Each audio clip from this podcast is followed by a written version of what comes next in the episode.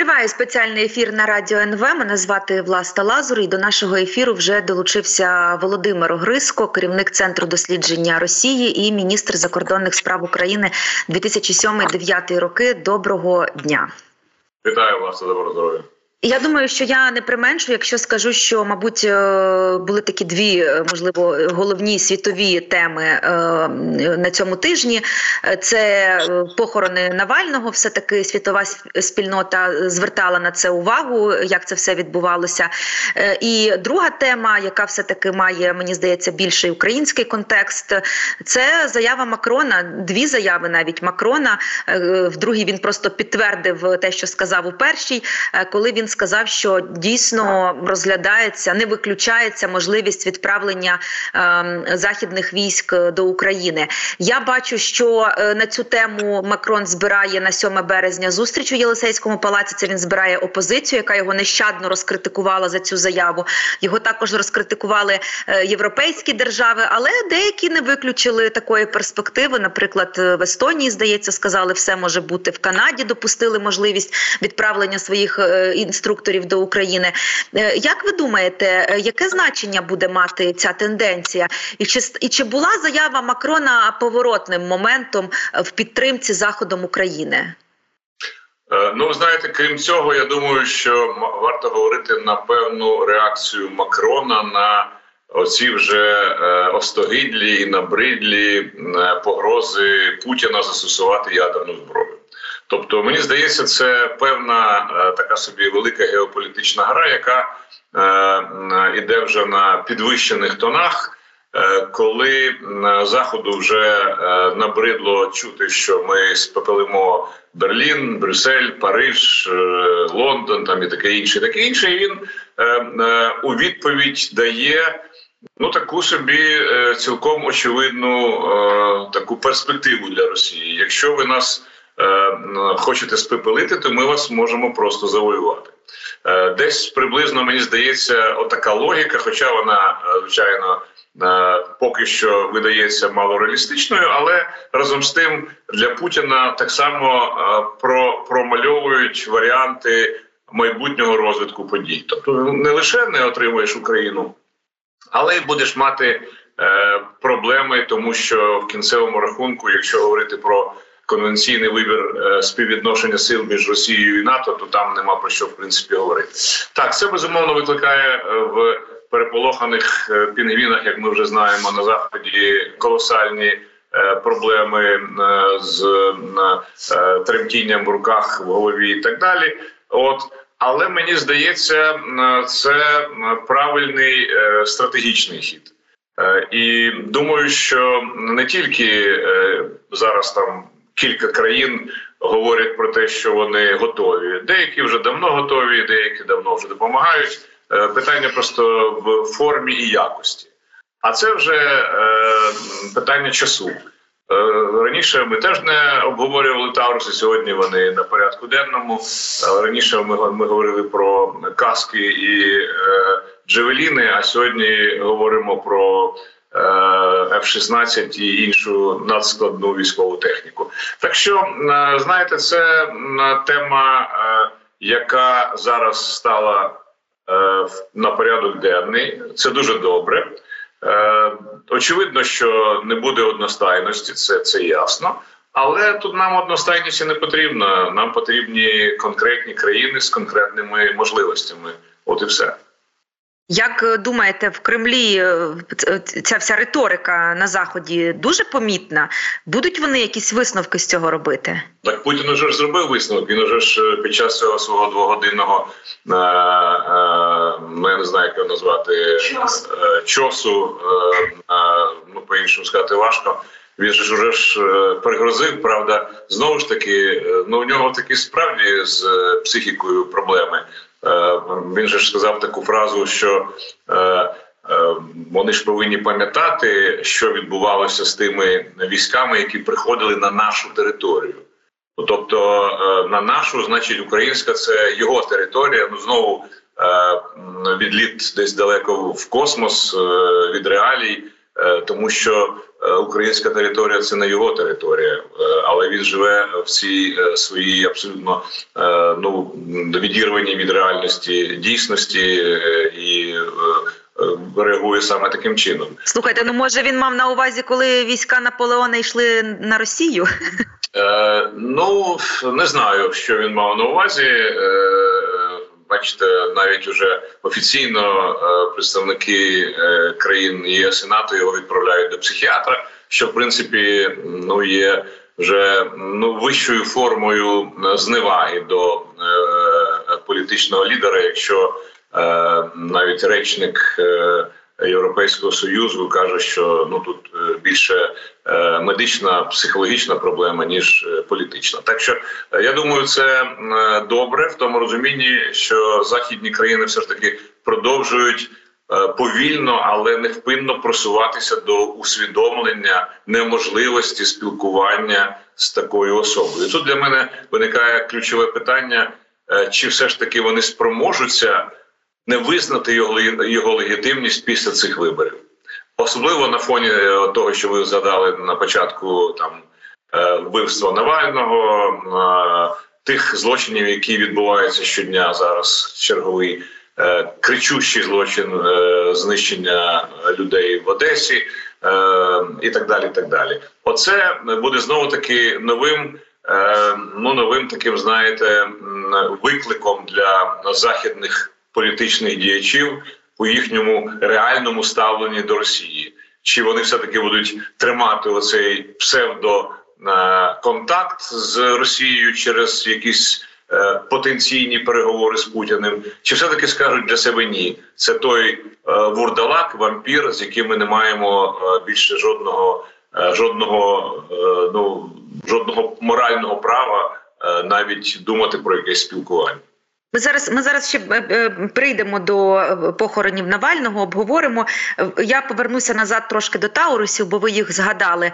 На цьому тижні німецький канцлер Олаф Шольц він десь там в Дрездені, здається, був, зустрічався зі своїми там виборцями чи жителями міста. І він в нього там вкотре запитали про те, так що там щодо Таурусів, чи збирається Німеччина їх відправляти Україні. І Він сказав, що ні, поки що не стоїть це питання на часі, тому що виявляється, вони можуть долетіти до Москви. І насправді, от ще буквально тиждень тому в Києві там було ледь не не те, щоб свято, але позитивно доволі сприйнялося голосування в Бундестазі, де е, коаліція проголосувала за е, і опозиція, і коаліція здається мені за відправлення до України далекобійної зброї. В Києві це розцінили не як інакше, як Тауруси, але виявляється, що ні, тому що далі рішення за канцлером, а він не готовий. Чому? Е, ну тому що він не є лідером. Ну давайте говорити, на жаль, е, речі, називати їх е, тим, чим вони є насправді. Розумієте, для того, щоб бути лідером, треба мати сміливість приймати серйозні важливі політичні рішення. Ну Шольц до таких речей не готовий психологічно. От він сказав, що Таурус може долетіти до Москви. Ну от якщо ви відкриєте географічну карту і поставите крапочку на найближчій до Москви е, е, крапочці цього кордону України, е, то ви побачите, що до Москви мінімум 620 кілометрів. Дальність польоту Таурусу 500 кілометрів. Тобто, ну хіба що там десь дорогою зграє якихось лелек, його підхопить на на свої крила і ще 100 кілометрів донесе до Москви. Ну це навряд чи я думаю реалістично, правда? Його е, е, бентежить інше, що е, те, що німецькі спеціалісти повинні фактично брати участь в розробці маршруту польоту цієї ракети, він вважає, що це означатиме, що Німеччина бере участь у війні проти Росії. Ну відправити це означає для нього відправити німецьких військових до України. Е, Ну фактично так. Хоча це можна робити за сучасних обставин, сидячи десь на базі е, в Німеччині. І передаючи інформацію дуже швидко е, куди потрібно в Україні, це формальності, це речі е, технічного характеру. Але у Швеції просто не вистачає е, політичної волі подивитися далі. Він думає про те, що зараз його політична сила опустилася взагалі в нікуди е, в підтримці е, в Німеччині. Він хоче зараз. Підняти її за рахунок того, що е, подати себе все ж таки ну людиною, яка прагне миру. А таких в Німеччині насправді теж немало. По сьогодні рейтинг е, СДПН е, в Німеччині 14%. Це дуже це це це ну це провал. Фактично, якщо говорити про перспективи раніше, ще років 10-15 назад, е, менше 35 СДПН ніколи не опускалася. Значить, треба шукати якісь соціальні верстви, які підтримують саме цю. Так би мовити, миротворчу міфологію і і так далі. От він звертається до тих, хто хоче Е, його можливо підтримати саме в цьому. Це такий собі е, е, лівий підхід до вирішення світових проблем. Ну от на жаль, е, ми маємо зараз це в особі Шольца. Але я все таки думаю, що е, як тільки наші американські е, партнери все ж таки е, Е, дадуть нам те, що потрібно, маю на увазі оці всі і літаки, і не тільки літаки, то е, тоді е, у Шольца вибору, чесно кажучи, не залишиться. Він змушений буде прийняти і таке рішення. Ну, це насправді це було моє наступне питання. Я я хотіла уточнити. Можливо, просто Шольц вагається, допоки в Україні не з'явилося е, не з'явилися е, далекобійні американські ракети. Шольц побоюється давати німецькі. Ну так само як було з танками. Можливо, він напряму. Я я не хочу стверджувати, що там щось Шольцу диктують із Вашингтону, але все-таки думка партнерів для нього є важлива. І якщо, наприклад, буде рішення у Вашингтоні е, щодо відправки Україні саме такої такої зброї, то таке рішення знайдеться і у Німеччині. Скоріше за все так, але з іншого боку, ми ж вже маємо далекобійні е, системи з Британії і Франції. Тобто, здавалося, але це для Шольца. знаєте, це було перевірено на танках. Коли Британія передала Україні перші там британські танки, це не стало для Шольца зеленим світлом, щоб передавати леопарди. Все таки він дочекався, поки Байден не оголосив про передачу американських Абрамсів. Правда, це правда. Ну але це не свідчить. Верніше, це ще раз свідчить про те, що він не є е, політиком, який здатний приймати е, серйозні е, кардинальні рішення, і в цьому проблема. І тому він справді хоче дочекатися рішення Вашингтона, щоб просто ним прикритися. Сказати, ну дивіться, одні дали, другі дали вже навіть американці дали. Ну що мені лишається? Я теж мушу дати.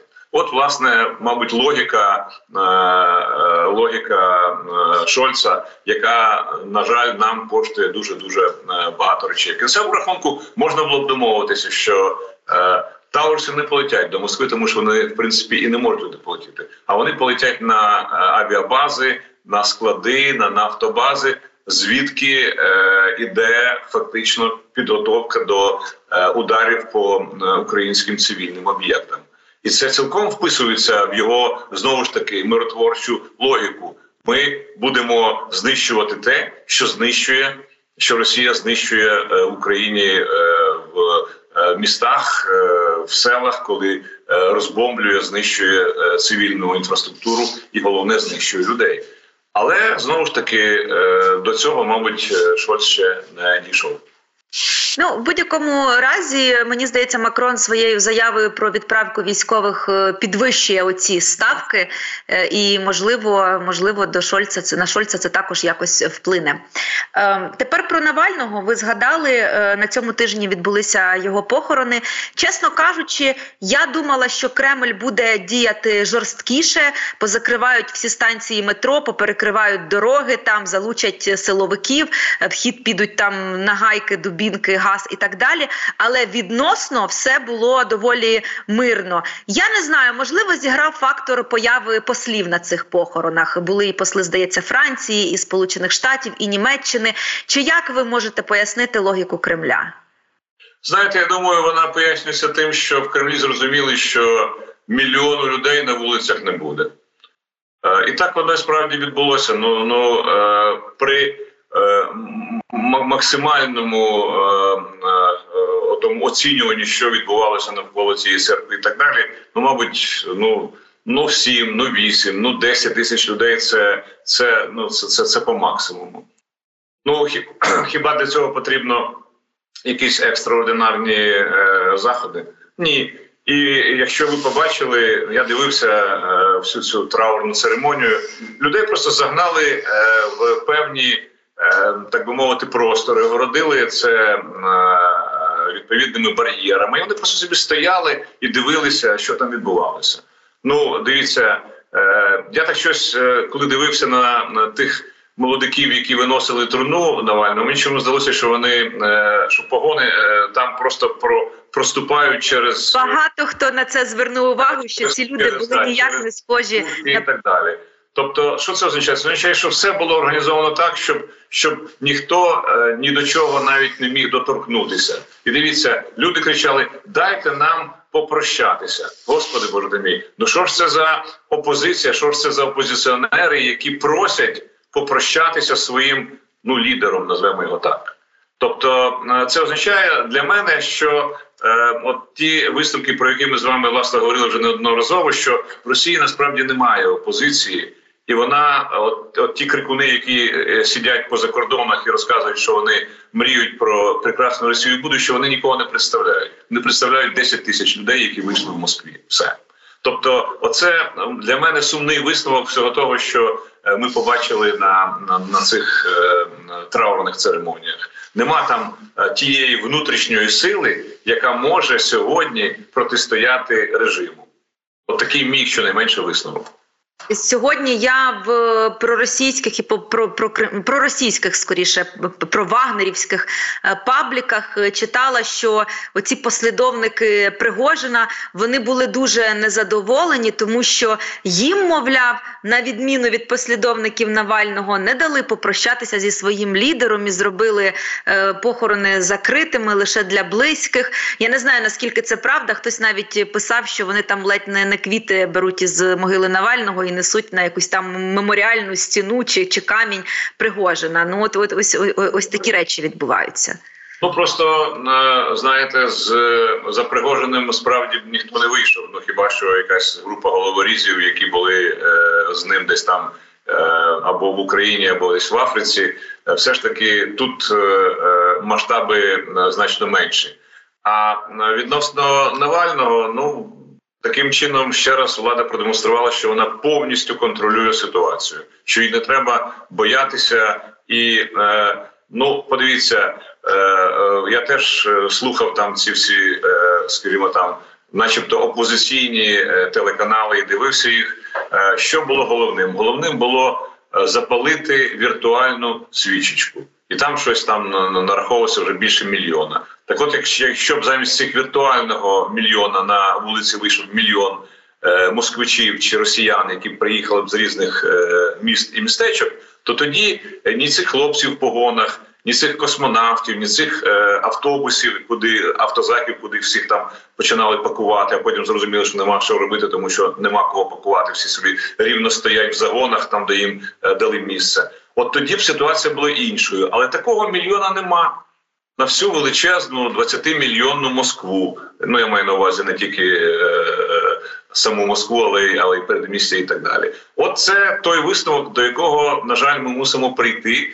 Але до цього на жаль не хочуть приходити е, на заході, і вони знову таки зараз вибрали замість е, Льоші Навального Юлю Навальну і будуть знову робити з неї символ е, спротиву Росії і надії на Росію е, майбутнього демократичну, процвітаючу і чудову. Знову та ж сама казка, тільки з новим героєм. Замість е, чоловіка буде тепер е, його жінка.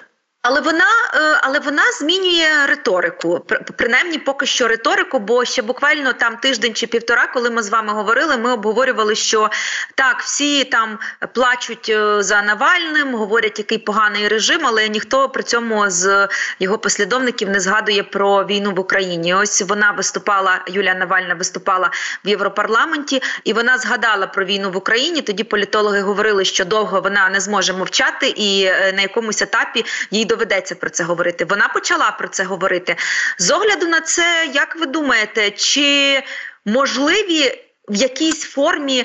Взагалі контакти чи відносини української влади і ось ну, такої, яка вона є російської опозиції, чи потрібен Україні ось такий союзник? Можливо, дуже дуже короткостроковий і ситуативний. Знаєте, один е, ваш колега, я не буду називати, щоб не не, не, не, не, не робити, так мовити, рекламу. Я з ним про це не говорив. Він сказав, що е, тепер е, пані Навальна створила новий мем, яким назвала Україну смс-кою, тобто сусідня миролюбіва страна. От, тобто, і каже, що в цьому розумінні її риторика мало чим відрізняється від риторики. Е, Путіна, який е, ну не, не міг фізично, мабуть, вимовити прізвище Навального, і він говорив там один заключений, там один там опозиціонер, там і так далі. і так далі. Ну вона, слава Богу, вже по-моєму один раз слово Україна сказала. От але в основному е, казала про сусідню миролюбіву страну. Тобто, теж щось таке, що, мабуть, настільки глибоко сидить в свідомості, що ну це е, теж є певним показником. Хоча, бачите, на цих е, траурних заходах деякі скандували щось і позитивно про українців, що українці, мовляв, нормальні люди і так далі. Але це не є трендом для для всього російського суспільства абсолютно. Чи вона нам потрібна як певний, ну так би мовити, політичний партнер?